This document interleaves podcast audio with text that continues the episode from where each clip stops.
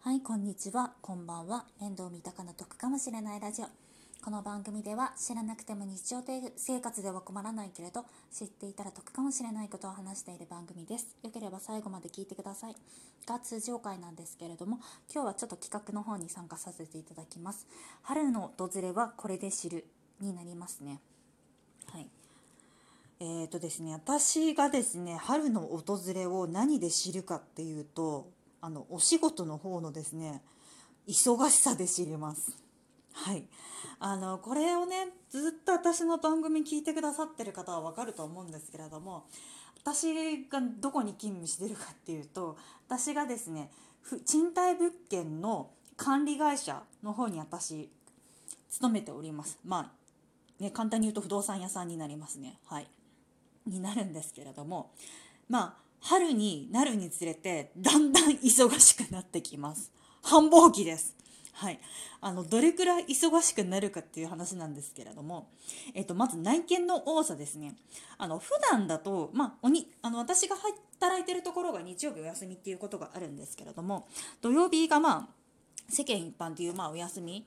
だったりとかもするのですけれども普通だとまあそこまでじゃないんですよ。なんか1件だったり、まあ、2件だったりだとかそれぐらいなんですけれども繁忙期だとどうなるかっていうと同じ人気物件で1時間おきに7組の方が見ら 見るんですよ。これ結構びっくりなのがその駅地下でもう築浅の物件だったりだとかするともうその住んでらっしゃる方が退去される1ヶ月ぐらい前からですね内見の予約の電話がむちゃくちゃ入るんですねもう。ほぼ毎日ここってまだ大丈夫ですか？大丈夫ですか？みたいな。だから「ああまだ大丈夫ですよ。内見の予約だけは受け付けていますよ」って言ったら「あじゃあ分かりました。内見の予約とりあえず押さえてください」みたいな。そういう話をあの仲介業者さんの方からすごく言われましてあのそれでもう時間の調整とかも結構大変なんですね。あの一応うちの会社の方針としてかぶっちゃいけないっていうのがあるんですよ。かぶっちゃったりとかするともうちょっと競争心とかで本当は申し込む気なかったのにとりあえず申し込んじゃって後であ申し込みやっぱりやめますってなったりとかすると困るからってバッティングはさせないっていうのは基本的にうちの会社の方針なんですけれどもそうなったりとかすると時間の調調整がむちゃくちゃ大変なんですよもう。最初 A っていう会社さんが例えば午前11時に見るっていう予約をしてたのにじゃあその次にじゃあ11時に B っていう会社で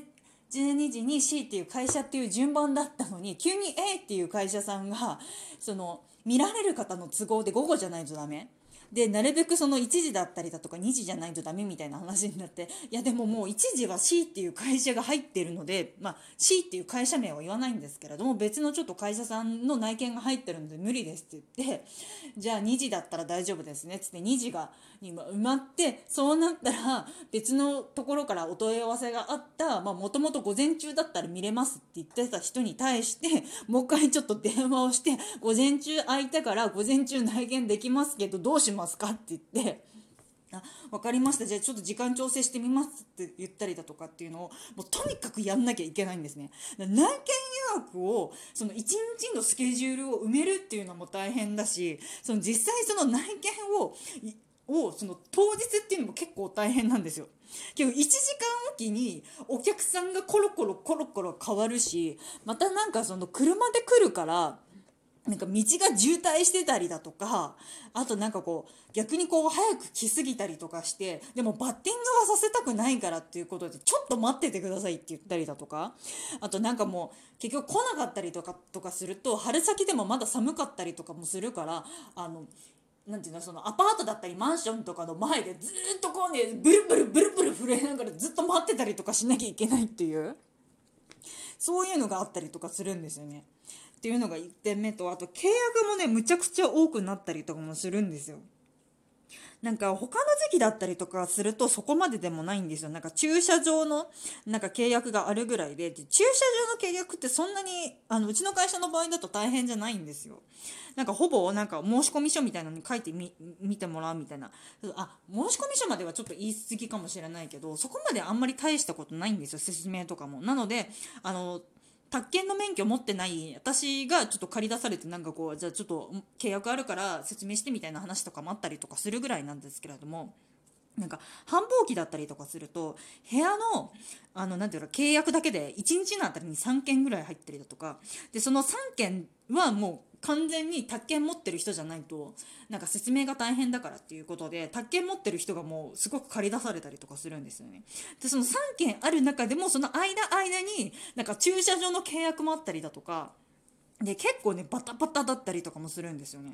あとはまあ引っ越されるからっていうことで引っ越しのなんか立ち会いだとかも結構大変だったりとかしてで基本的に引っ越しの立ち会いっていうのが荷物が全部なくなってから立ち会いになったりとかもするので夕方っていうパターンが結構多いのでその夕方にあの30分おきだとか1時間おきだとかになんかこうどこどこが退去したから立ち会いがあって次こっち行ってどうこうでみたいな話とかもそれもなんか結構大変なんですよね。